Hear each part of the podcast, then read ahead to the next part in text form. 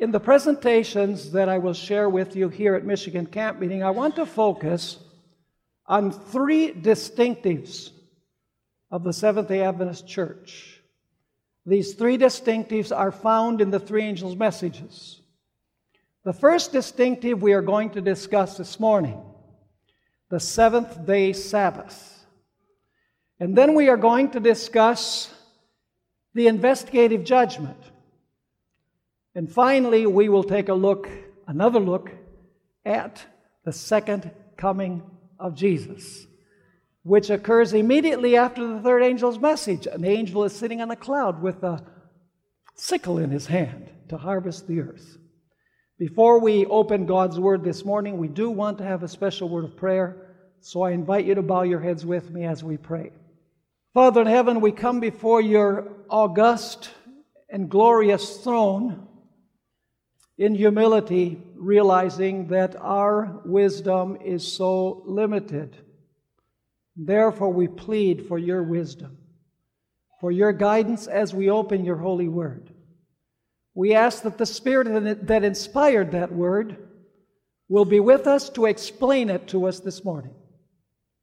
We claim the promise of your presence through the ministry of your holy angels. And this we ask in the precious name of Jesus, our Lord and Savior. Amen. In September of the year 2015,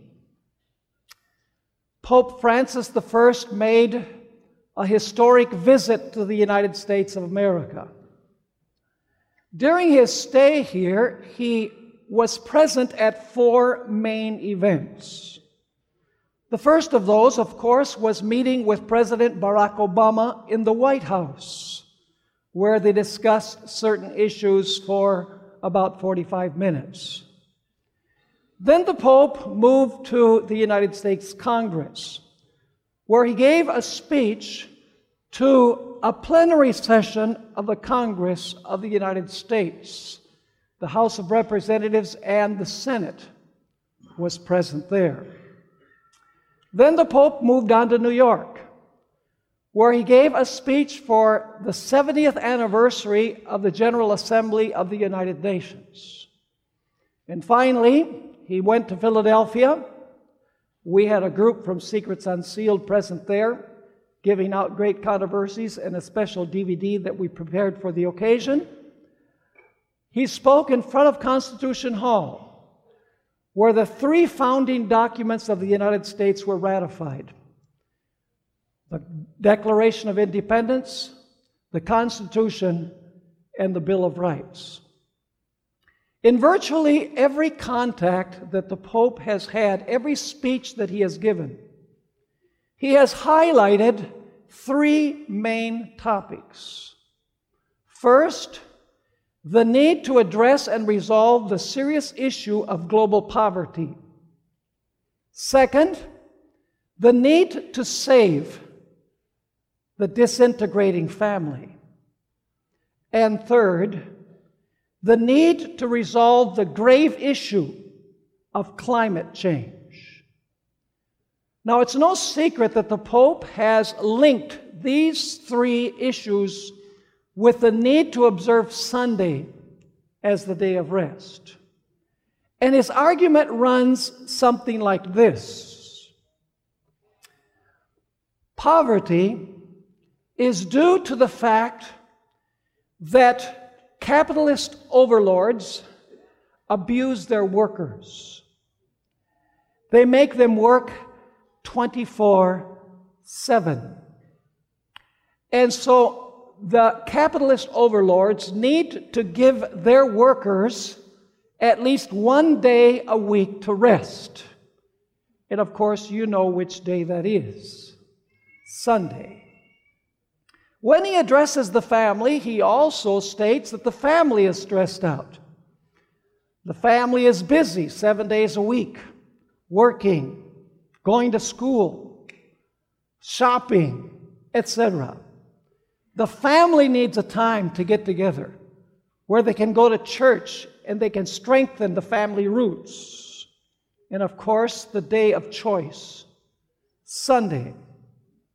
When it comes to climate change, the planet needs a day to rest because the environment is abused seven days a week. And so one day needs to set, be set apart to allow the environment to rest. Of course, that day is Sunday. So this leads us to ask the question Has the Pope focused on the right day to address these causes? And of course, as Seventh day Adventists, we know that the answer to that question is no. So I invite you to go in your Bibles with me to see what the Bible has to say about this. Genesis chapter 1 and chapter 2 will be the central part of our study this morning. Now, there's something that's very interesting as we examine the Genesis story, particularly when it comes to the Sabbath. And that is that there is no direct command of God in Genesis 2 for Adam and Eve to keep the Sabbath. The story tells us that God rested the seventh day. But there's no place where it says that God told Adam and Eve to rest. And so this has led many theologians, non Adventist theologians, to say that the Sabbath is not a creation institution where God commanded Adam and Eve to rest. Now, in our study this morning, I want to address that particular issue. Why is there no command in Genesis 2 for Adam and Eve to keep the Sabbath? Why does it say that God rested the seventh day? By the way, there's an individual, I'll mention his name because undoubtedly you receive his journal now and then, Dale Ratzlaff, who used to be a Bible teacher in one of our educational institutions. Uh, he has declared war on everything Seventh day Adventist. And he has stated that the Sabbath is not a creation institution because there's no command of God in Genesis for Adam and Eve to keep the Sabbath. Sometimes, for many years, I thought how wonderful it would have been for God to have placed there in Genesis Adam and Eve keep the Sabbath. That would have settled the issue. Why didn't God tell Adam and Eve, keep the Sabbath? I struggled with that question for many years. I believe that the Sabbath is a creation institution, all my life I've believed that, but I've always had the question why didn't God just settle the issue in Genesis and say, Adam and Eve, keep the Sabbath? One thing that we notice as we examine the creation story, and that is that the creation story is centered in God. God is the subject of the creation story. God is the central actor in the story. More than 30 times just in chapter 1, we find expressions such as God created, God said, God saw, God called, God made, God set them, God blessed. More than 30 times just in chapter 1, which tells me that this story is centered in God. God is the subject of the creation story, not man. Now let's take a look at the first six days of creation week. The first six days are all about God and not about man. Turn with me in your Bibles to Genesis chapter 1 and verse 31. Genesis chapter 1, verse 31. Then God saw everything that He had made and indeed, it was very good. So the evening and the morning were the sixth day. Who created everything during the first six days? God created everything the first six days. It says, The Lord saw everything that He had me made, and indeed it was very good. The first six days are about God. God did all the work of creating. Because God did all of the work of creating the first six days, everything that came into existence belongs to God. Go with me to Psalm 24, and we'll read verses 1 and 2. Psalm 24, verses 1 and 2. Here, in this very well known uh, section of Scripture, we find the following words The earth is the Lord's, and everything in it. Now, why is everything in the world the Lord's? Here comes the explanation. For, that is, means because, he founded it upon the seas and established it upon the waters. To whom does the light belong? To God. To whom does the firmament belong? To God. To whom does the vegetation belong? To whom do the heavenly bodies belong? To whom do the birds belong? To whom do the fish belong? To whom do the animals belong? To whom do human beings belong? But the Sabbath is the Sabbath of the Jews. If everything that God made is His because He made it, then the Sabbath must be His as well. Because the Sabbath was made. The Sabbath was made for man. And so we find that the first six days of creation week are centered in God. God did all the work, God did all the creating. But the seventh day is also all about God. Let's turn in our Bibles to Genesis chapter 2 and verses 2 and 3. Genesis chapter 2, verses 2 and 3. And we're going to notice that 10 times in these two verses, we're going to be told that everything is about God. It almost sounds redundant when you read this passage in Genesis 2 3. It says, On the seventh day, God ended his work, which he had done, and he rested on the seventh day from all his work, which he had done. And God blessed the seventh day and sanctified it because in it he rested from all his work which God had created and made. Somehow I get the impression that the seven days of creation are all about God. God worked six, and God rested on the seventh. The Bible tells us that God did three things with the Sabbath. Number one, He rested. Number two, He blessed the Sabbath. And number three, he sanctified the Sabbath or made it holy. So the first six days of creation week are all about God. God worked six, God rested on the seventh. There's no reference to man working six or resting on the seventh. God worked six and God rested on the seventh. Don't get nervous on me. Now we need to take a look at the word rested in Genesis chapter 2, verses 2 and 3. The word rested is used twice.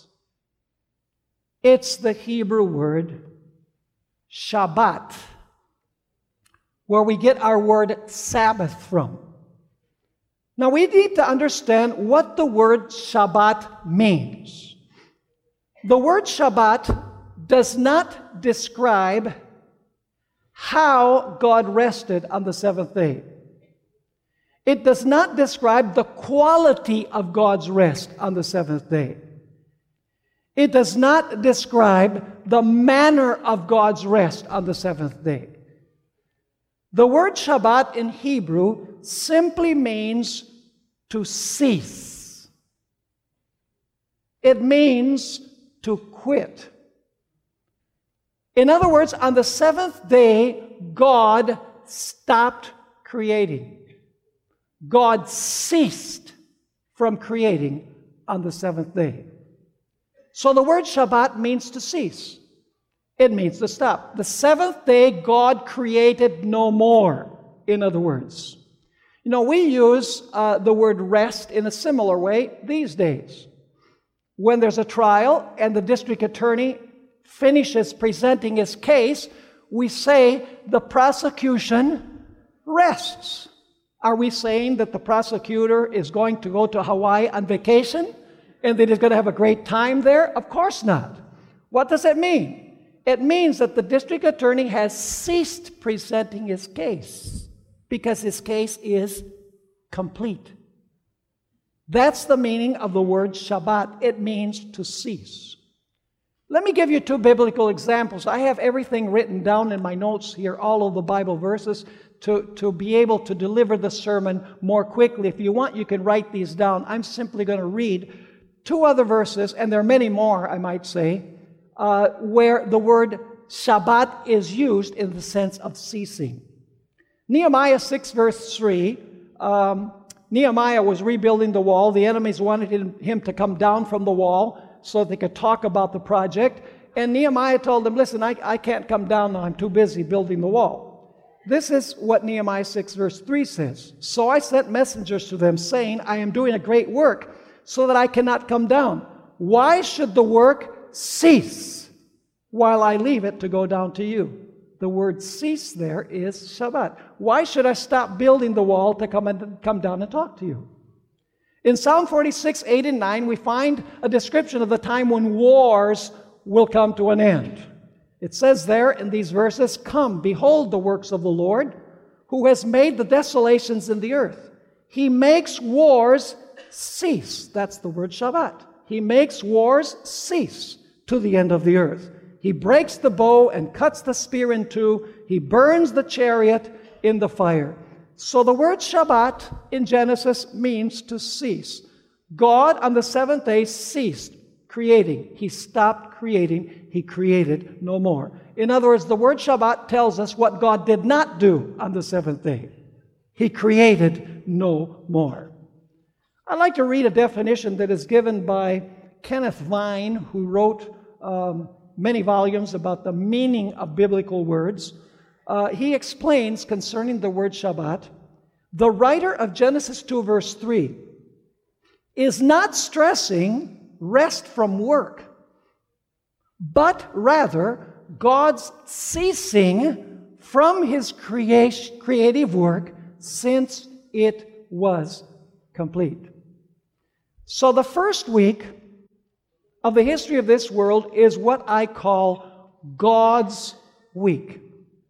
Because God worked six days and God rested on the seventh day. No reference to man working during those six days to create. No reference to man resting on the seventh day. But of course, we would like to know what God did during the seventh day when he ceased. Unfortunately, the word Shabbat won't help us because all Shabbat tells us is what God didn't do on the seventh day. God created no more. He stopped creating, he ceased his work of creation. But we'd like to know what the quality of God's rest was on the seventh day, how he rested, what he did on the seventh day, in other words. Unfortunately, Shabbat won't help us. We have to look elsewhere. So the question is do we have any other place in Scripture that would give us a hint as to the quality of God's rest on the seventh day, how He rested, what He did on the seventh day while He ceased His work of creation. The first thing I would like to say is that God did not rest because He was tired. The Bible explicitly tells us that. It was not a rest from exhaustion. In Isaiah chapter 40 and verse 28, we find these words Have you not known?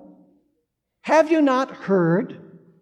The everlasting God, the Lord, the creator of the ends of the earth, we're not taking this text out of context, it's speaking about God the creator, just like Genesis. Neither what? Neither faints nor is weary. I mean, come on. How much exhaustion can you have from saying, Let there be light? Let there be the firmament. I mean, how tired could God be? Clearly, Isaiah tells us that God's rest, the quality of God's rest, the how of God's rest, the manner of God's rest on the seventh day was not from exhaustion. He wasn't physically tired. So the question is what, what was God's rest on the seventh day like? There's a word that will help us understand the quality of God's rest. It's found in Exodus 31 and verse 17. Exodus 31 and verse 17. It says there, it, that is the Sabbath, is a sign between me and the children of Israel forever. Now, some people say, see, the Sabbath is a sign between God and Israel. Does it say it's a sign exclusively between God and Israel? No. Why did God say the Sabbath is a sign between me and Israel? Well, because Israel was his people at that time. If God was speaking about the Sabbath today, he would say it's a sign between me and the church. But th- those were his people back then. Doesn't mean that exclusively it applied to them. After all, he also gave all of the Ten Commandments to the Jewish nation. So I would suppose all of the Ten Commandments apply only to the Jews because God gave them to them. Of course not. So it says here that the Sabbath is a sign between me and the children of Israel forever. And here comes the explanation. For in six days the Lord made the heavens and the earth, and on the seventh day he rested you want to take a guess what word that is? Shabbat. He ceased. But then we have an additional word, and was refreshed. Interesting. Refreshed. The word refreshed in Hebrew is nafash, very closely related to nefesh. Nafash. Basically, the word nafash is easier to demonstrate than it is to define. So I'm going to demonstrate to you what nafash is. By the way, it's not a common word in the Old Testament, it's only used four times in the Old Testament. It's a rare word. This is nafash.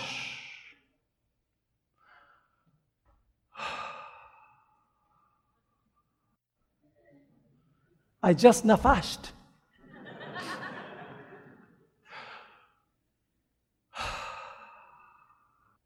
What comes to your mind when I do that?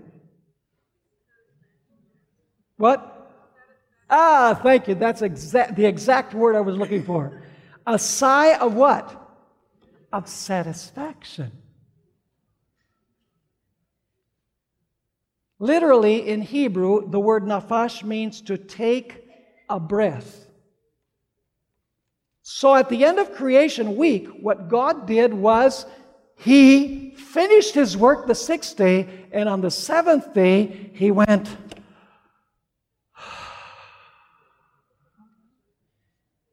Did He do that because He was tired? No. It's almost like He let out a sigh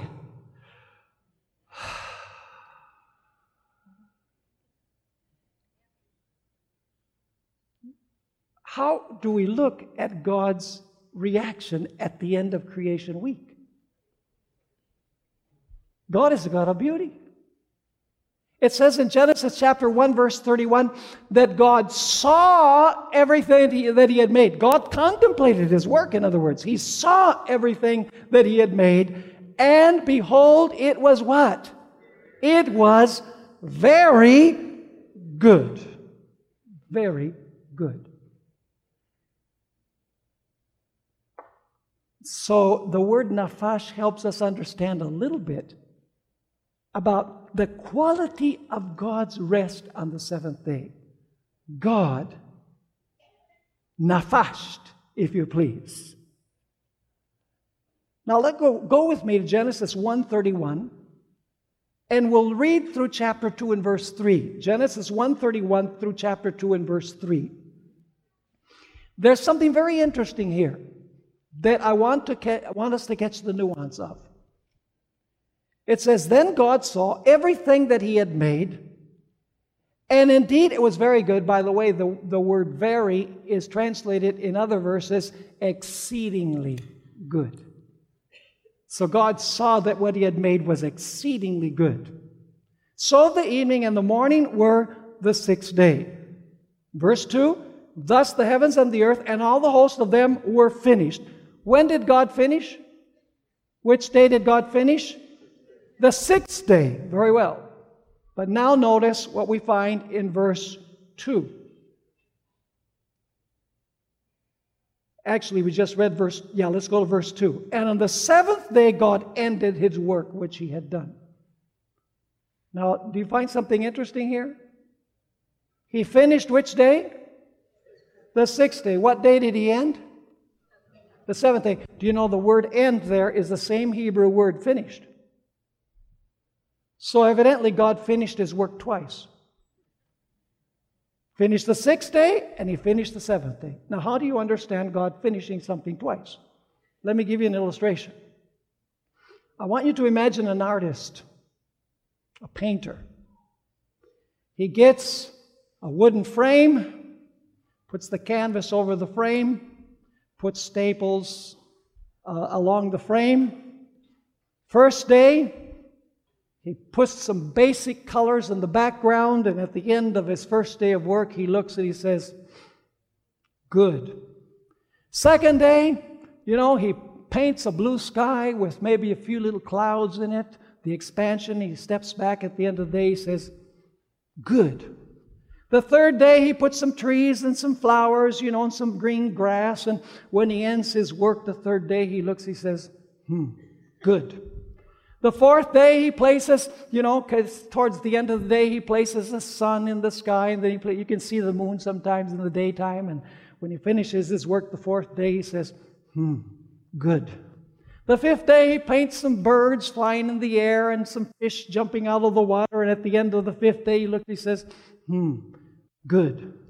The sixth day, he, you know, paints some giraffes and some elephants and some cows, and then he, he paints a, a man and a woman in, in this beautiful environment, and then he puts the final touches on the work of art, and he steps back and he looks and he says, Oh, it is very good. Has he finished his work? Yes and no. What is lacking? What is lacking is the signature that identifies the person who painted the picture. God ended his work the sixth day. the seventh day is his signature on the work of creation, identifying who made it. That's why the Sabbath is part of creation week. And so, what God does on the seventh day, he works six days and on the seventh day, he steps back and he says, It is exceedingly good. And so we can know what God did the seventh day. He relished his work of creation. There's another Hebrew word that can help us understand the quality of God's rest, the manner of His rest, how He rested the seventh day, what He did when He ceased the first six days. And that is the Hebrew word nuach. Now, you remember that according to Genesis, God did three things with the Sabbath, right? First, He what? He rested. Secondly, He blessed the Sabbath. And third, He sanctified the Sabbath. Now, who wrote Genesis? Who wrote Exodus? Moses. Same writer, right? I, am not going to say author, the same writer. Genesis and Exodus. Now that's important. Because when we come to the fourth commandment of God's holy law, we find in the fourth commandment the same three things that are mentioned in Genesis. Go with me to Exodus chapter 20, verse 11. Exodus chapter 20, verse 11. It says there, and we all know this, we can repeat it from memory. For in six days the Lord made the heavens and the earth, the sea and all that is in them, and rested the seventh day. Therefore, the Lord blessed the Sabbath day and hallowed it. Are those the same three things that God did at creation? Rested, blessed, and sanctified.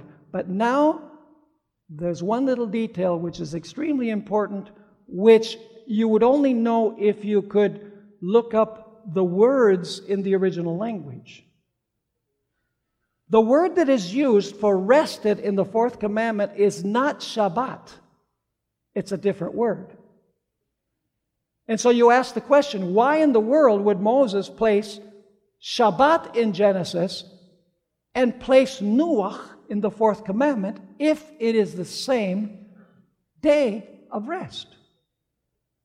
The reason is very simple, and that is that the purpose of the word Shabbat in Genesis is to emphasize that God ceased on the seventh day.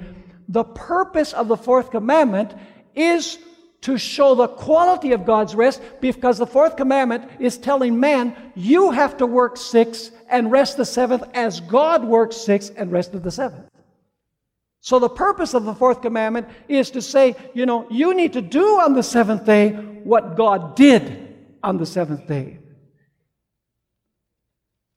Now, the word nuach is a very interesting word. It is frequently in the Old Testament linked with gladness, rejoicing, and feasting. Sometimes it helps to find out what words are linked with, with another word. Let me give you a couple of examples from the Old Testament on the meaning of the word nuach as it appears in the fourth commandment rested. Go with me to the book of Esther, chapter 9, verses 17 and 18. Esther, chapter 9, verses 17 and 18.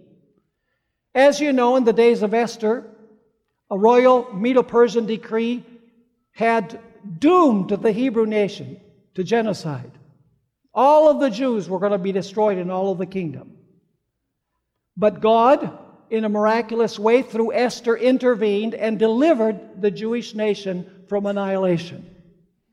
And to commemorate this, the Jews established a celebration which is known as Purim, which is celebrated even to this day among Jews, the day that they were delivered from certain death. Esther 9 17 and 18 is describing this uh, celebration, this Purim. It says there in Esther 9, verse 17, this was on the 13th day of the month of Adar, and on the 14th day of the month they rested. That's the same Hebrew word as in the fourth commandment. They nuach. They rested. Now, what kind of rest are we talking about here? They rested and made it a day of feasting and gladness.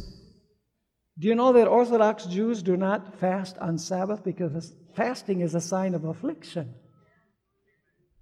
The Sabbath is a day of feasting, not of fasting. I did not say a day for gluttony. and so notice, nuach is connected with feasting and gladness. Verse 18. But the Jews who were at Shushan assembled together on the 13th day as well as on the 14th, and on the 15th of the month they rested. Here's the same word again, nuach, from the fourth commandment. They rested and made it a day of what? Feasting and gladness. So, what is the word nuach linked with? Feasting, joy, gladness. Notice also Proverbs 29 and verse 17. Proverbs 29 and verse 17. Here it's talking about disciplining children, which is something very rare these days. And it discusses the, the, the, uh, the benefits of disciplining children. It says there, correct your son and he will give you nuach. Same word as the fourth commandment. What does it say? Correct your son, and he will give you rest. What kind of rest? Yes, He will give what? Delight to your soul. So rest is a delightful rest, according to this text. So, how are we to conceive of God's rest on the seventh day? It wasn't only ceasing, it was a day of what? A day of feasting, a day of gladness, a day of joy. That's the reason why Isaiah 58 says that the Sabbath is a what? The Sabbath should be a delight. Call the Sabbath a delight. So God's rest on the seventh day had something to do with joy and gladness and feasting and delight. That was the manner of his rest, which is emphasized in the fourth commandment. By the way, the Genesis account tells us that before creation, the planet was without form and void and in darkness. And God worked to bring order out of chaos and beauty out of ugliness. And when he finished, he looked at what he had made and he nafashed. he nuached. Delight, gladness, joy by contemplating what God had made. Incidentally, Ellen White, who was not a theologian and did not know Hebrew as far as I know, knew very well how God rested on the seventh day. Patriarchs and Prophets, page 47. Ellen White explains God looked with satisfaction upon the work of his hands. See, that's nafash. He looked with what? She's not, she's not adding to Scripture. The Bible says that God looked at what he had made. See? So once again, God looked with satisfaction upon the work of his hands. All was perfect, worthy of its divine author. And he rested, not as one weary, but as well pleased with the fruits of his wisdom and goodness and the manifestations of his glory. Is that the way we should keep the Sabbath? Remember, the fourth commandment says we're supposed to rest the way God did. But do you know God didn't nuach and didn't nafash by himself? The whole universe did. You say, where do you get that from? Go with me to Job 38. Job 38, and we're going to read verses 4 through 7. The whole universe shared in this feasting and joy and gladness as they contemplated the joyous creation of God. It says there in Job, God asked Job a series of questions. Where were you when I laid the foundations of the earth? Tell me if you have understanding. Who determined its measurements? Surely you know. God is speaking with somewhat sarcasm. Or who stretched the line upon it? To what were the foundations fastened? Or who laid its cornerstone? What, is, what event is being described here? Creation. Now, what happened at creation? Verse 7. When the morning stars sang together, and all the sons of God shouted for joy. What happened at creation? The morning, who are the morning stars? The angels and the sons of God are the representatives of the worlds that never sinned. Remember when the sons of God came to present themselves before the Lord in the book of Job? Satan came representing planet Earth. So not only did God let out a sigh, not only did God enjoy feasting and joy and gladness, the entire universe did at creation, according to Job 38. Ellen White, who is always in harmony with Scripture, in Desire of Ages, page 281, wrote these words The Sabbath was hallowed at creation. As ordained for man, it had its origin when the morning stars sang together and all the sons of God shouted for joy. Peace brooded over the world. For the earth was in harmony with heaven. God saw everything that he had made, and behold, it was very good. And he rested in the joy of his completed work. The joy of his completed work. Now we have to answer the question that we started with. Why did not God command Adam and Eve to keep that first Sabbath? Let's read the Bible carefully to see if we can discover the reason. Going back to Genesis chapter 2 and verse 3, Genesis chapter 2 and verse 3, we find a description of the institution of the Sabbath. It says, Then God blessed the seventh day and sanctified it. Now let's stop there just for a moment. You know, for most of my ministry, at least for two thirds of my ministry, I just assumed that God told Adam and Eve to keep that first Sabbath. But what I discovered, and I'm going to share with you, is that God actually did not sanctify the Sabbath until the Sabbath ended. He did not bless the Sabbath until the Sabbath ended. In other words, what I'm trying to say, and I'm going to prove it from the Bible and the Spirit of prophecy, is that God, after He rested, He blessed the Sabbath and made it holy. Let's read Genesis 2, verse 3 very carefully. Then God blessed the seventh day and sanctified it why? Because in it he what? He rested from all his work which God had created and made. Why did God bless and sanctify the Sabbath? Because on that day he what? He rested. Exodus 20:11. Exodus 20:11. Even clearer. For in 6 days the Lord made the heavens and the earth, the sea and all that is in them, and rested the seventh day. Therefore, what does therefore mean? Because of this, this.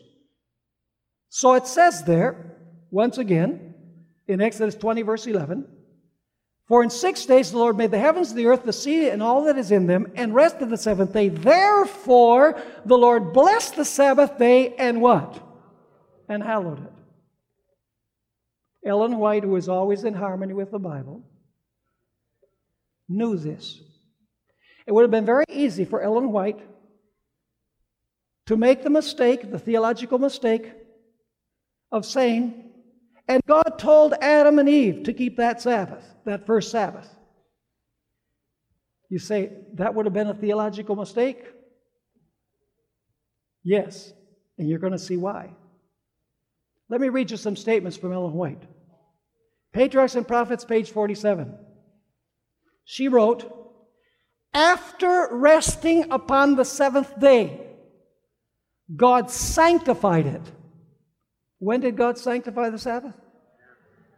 After resting upon the seventh day, God sanctified it or set it apart as a day of rest for man. When did the Sabbath become a day of rest for man?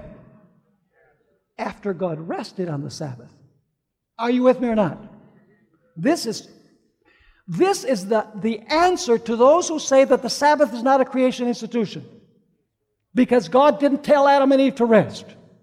Vitally important. It is, it is the argument that puts the nail in the coffin. Here's another one Desire of Ages, page 281. Because he had rested on the Sabbath, because he had what? rested on the Sabbath. God blessed the seventh day and sanctified it, set it apart to holy use. When was the Sabbath set apart to holy use? When it began or when it ended? When it ended. He gave it to Adam. When did he give it to Adam? After it ended, folks. He gave it to Adam as a day of rest. It was a memorial of the work of creation and thus a sign of God's power and his love.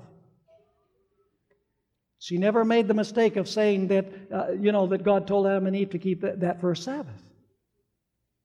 My life today, page 259, she's speaking about uh, Revelation 1, verse 10, where John is in the Spirit on the Lord's Day. See, most Christians say that was Sunday. Ellen White explains the Lord's day mentioned by John was the Sabbath, the day on which Jehovah rested after the great work of creation, and which he blessed and sanctified because he had rested upon it. Testimonies for the Church, Volume 4, page 247. God blessed and sanctified the seventh day because he rested upon it from all his wondrous work of creation. And there are many others that I could read. Now, let me just share with you the reasons why God did not command Adam and Eve, give them a direct command to keep that first Sabbath. Number one, God could not give the Sabbath to Adam and Eve before He made it. Is that registering or not? Did God have to make the Sabbath first before He gave it to Adam and Eve? Of course. He made everything else before He gave it to Adam and Eve. He had to make the Sabbath before He could give it to them. Second, when did the Sabbath become holy, according to what we just noticed. The Sabbath became holy after God had rested the entire day, then the whole day was holy. By the way, every second that God rested became holy. Every minute that God rested became holy. Every hour that God rested became holy. And when God had rested all 24 hours, the entire day was holy. God could not tell Adam and Eve to keep the Sabbath holy before it was holy. Are you with me or not? When did the Sabbath become holy? When God had rested the entire day. So could God tell Adam and Eve at the beginning of the Sabbath, keep the day holy, if the day wasn't holy yet? I see lots of people.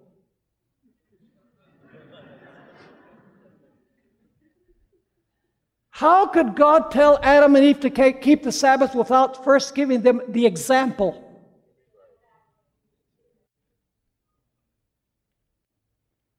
Imagine God saying at the beginning of that Sabbath, He says, Keep the Sabbath holy. Adam and Eve say, How?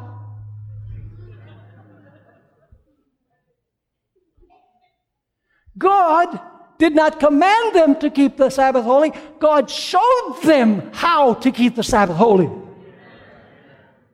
And the example is much more powerful than words. Ellen White, I never cease to marvel at Ellen White. Every day that passes, I believe more in her inspiration. There are two kinds of people that disbelieve the spirit of prophecy. Number one, those who never read her. And number two, those who read her with the intention of criticizing. Listen to what Ellen White has to say about the example. God made man in his own image. And then gave him an example of observing the Sabbath day, which he sanctified and made holy. Patriarchs and Prophets, page 47. After resting upon the seventh day, God sanctified it or set it apart as a day of rest for man. Then she says, following the example of the Creator, man was to rest upon this sacred day that as he should look upon the heavens and the earth, he might reflect upon the God's great work of creation, and that as he should behold the evidences of God's wisdom and goodness, his heart might be filled with love and reverence for his Maker.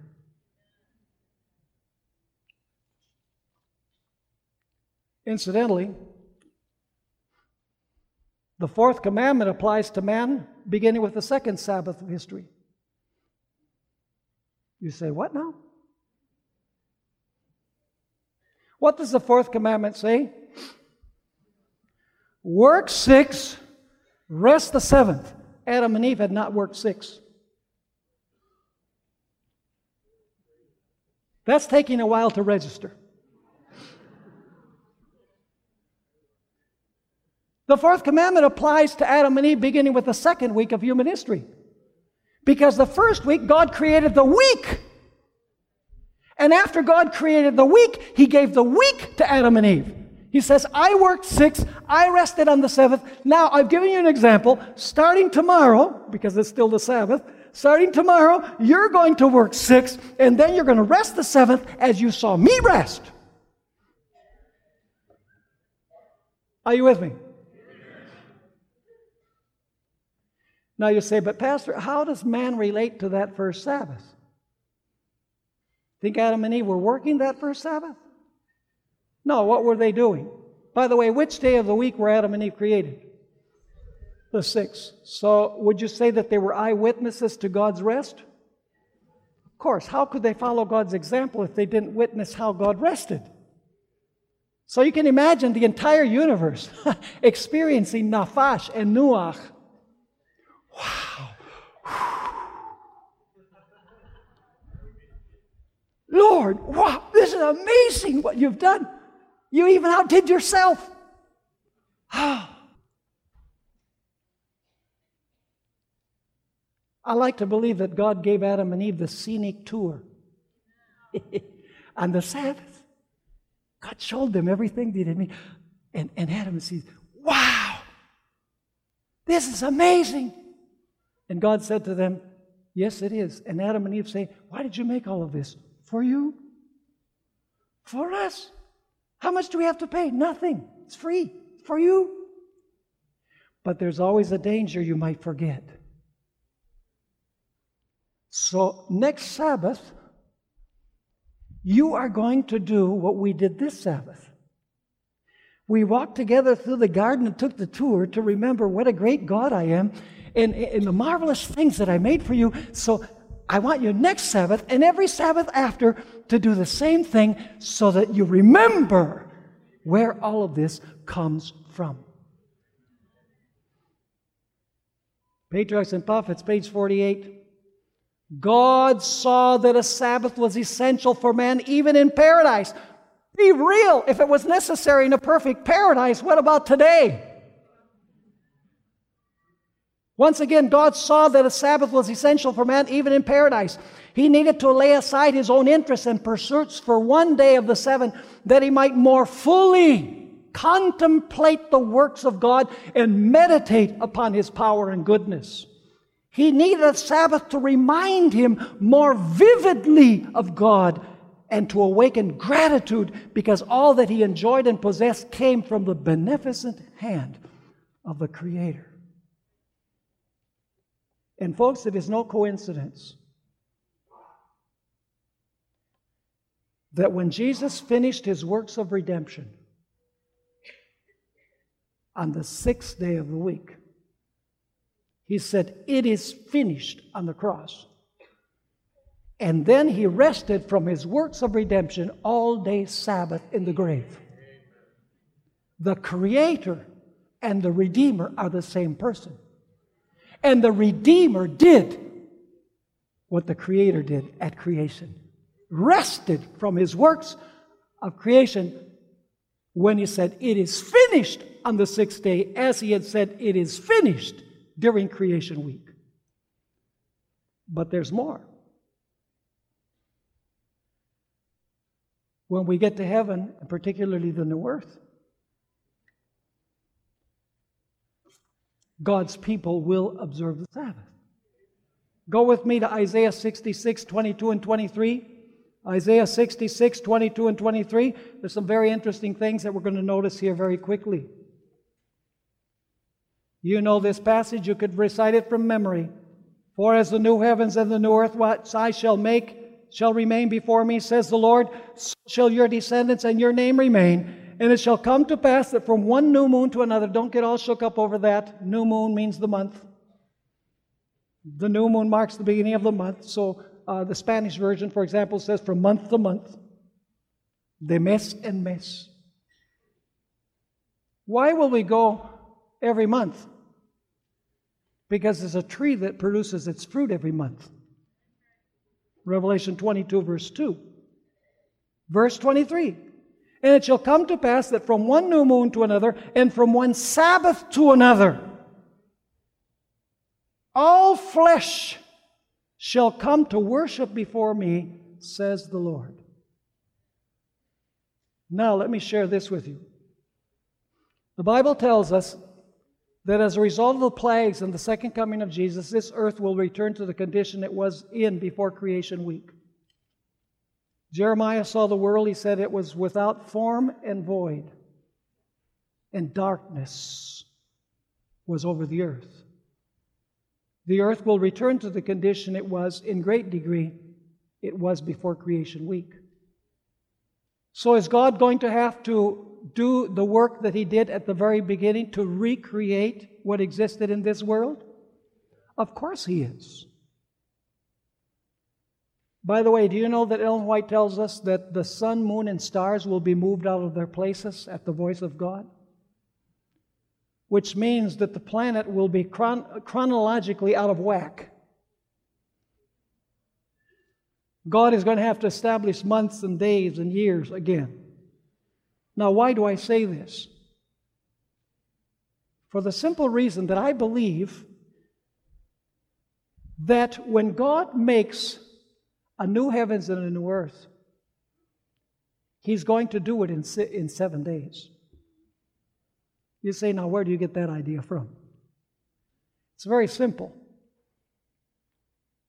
Because we are going to keep the seventh day to commemorate the creation of new heavens and new earth. And you can't have a seventh without having the first six. Now, there's one beautiful thing about this, and that is that at the beginning, when God created everything, Adam and Eve were not eyewitnesses of what God made. First day they weren't around. The second day they weren't around. The third day they were not around. The fourth day they were not around. The fifth day they weren't around. The sixth day, when God created Adam, obviously Adam didn't see his own creation. And when God created Eve, he put Adam to sleep. How could they be sure that God was the creator? By faith, because God said so. But at the end, God's people will be alive and well. Imagine we will be, we will have not the bleacher seats, grandstand. Let there be light. Let there be the firmament. Let there be vegetation. It was all burned up at the fourth plague. Let the heavenly bodies occupy the places where they should be. Let there be fish and birds in the air. Let there be land animals. See, at the beginning, Adam and Eve weren't there when God created anything. But at the end, I believe God will recreate in six days. God's people will be eyewitnesses. Wow. And then we will not live by faith, we will live by what? By sight, the Apostle Paul tells us. And then God will say, after he finishes his work, he'll say, Folks, how about we gather together on this Sabbath day to commemorate creation, to commemorate redemption, and to commemorate the recreation of the heavens and the earth. I have to come back to Pope Francis, with whom I began. You know, John Paul II, just, just to mention this, in his pastoral letter, letter Dies Domini, said that after sin is eradicated from this world, we will live in an eternal Sunday. That's what he says in Dies Domini. He says we'll live an eternal Sunday. Pope Francis I and Pope John Paul II have both gone on the record saying that, that the story in Genesis is a symbolic story. It never took place the way the Bible says. They are evolutionists. They believe that this world came into existence by a long process of evolution that took millions, billions of years. Let me ask you something. What happens with marriage as it's described in Genesis when you discard the creation story? Any kind of marriage will do. But when you read Genesis, there's only one kind of marriage male and female, a man and a woman. What happens with the Sabbath if you believe that the story of creation is not literal, that really it's a symbolic story? The Sabbath is gone. And that's the way the devil is attacking these two institutions. We usually think that Sunday laws are the biggest attack against the Sabbath. No, evolution is the biggest attack against the Sabbath. So neither Francis nor John Paul actually even believe in a literal creation. Now, let me just mention this in closing. The issue at the end of time is not an issue of days, it is an issue of authority. If you keep God's Sabbath holy as the final generation, you are recognizing the authority that created the Sabbath. The day is only the way of testing whose authority you accept. If you keep Sunday as the day of rest, that's a recognition that you're accepting the authority of the one who made Sunday the day of rest. So the issue is not the days, the issue is which authority do you accept? Scripture or what man says? That will be the end time test. That is the seal of God and the mark of the beast. And I pray to the Lord, folks, that as Seventh day Adventists, we will tell the world these things. We have a marvelous message. We have present truth. Are we hiding it under a bushel? We have the message of joy and peace and, and hope that the world needs. And we just keep it to ourselves. Do you think the world needs to enjoy this beautiful blessing of Sabbath? Wow, they don't know what they're missing. So we have to let them know what they're missing. We have to go out and we have to witness to these things of our wonderful God. We have to go back and talk to our neighbors and our friends. We have to go back and talk to our fellow workers. Take advantage of every opportunity with a smile on our faces to tell people what a wonderful God we have. A God who created a perfect world, a God who came to redeem that world and rested on the Sabbath, and a God who will soon restore this world to its pristine beauty. We have this blessed hope that burns within our hearts. May that hope burn bright in our hearts. Let us pray. Father in heaven, you're such a wonderful God. You lavish us with everything. To top it all off, you give us 24 hours of your time. So busy you are. And yet you say, Come and spend the Sabbath with me. What a wonderful God you are. Thank you, Lord, for giving your remnant church the Sabbath. When we can get away from all of the rat race of life, everything ours, and focus only on everything yours. I ask, Lord, that you will be with this wonderful constituency of the Michigan Conference and those from other conferences. Oh, Lord, help us to enjoy the blessings of the Sabbath, but to fulfill our responsibilities of sharing the beauty of the Sabbath with those who are perishing and in anxiety and in stress.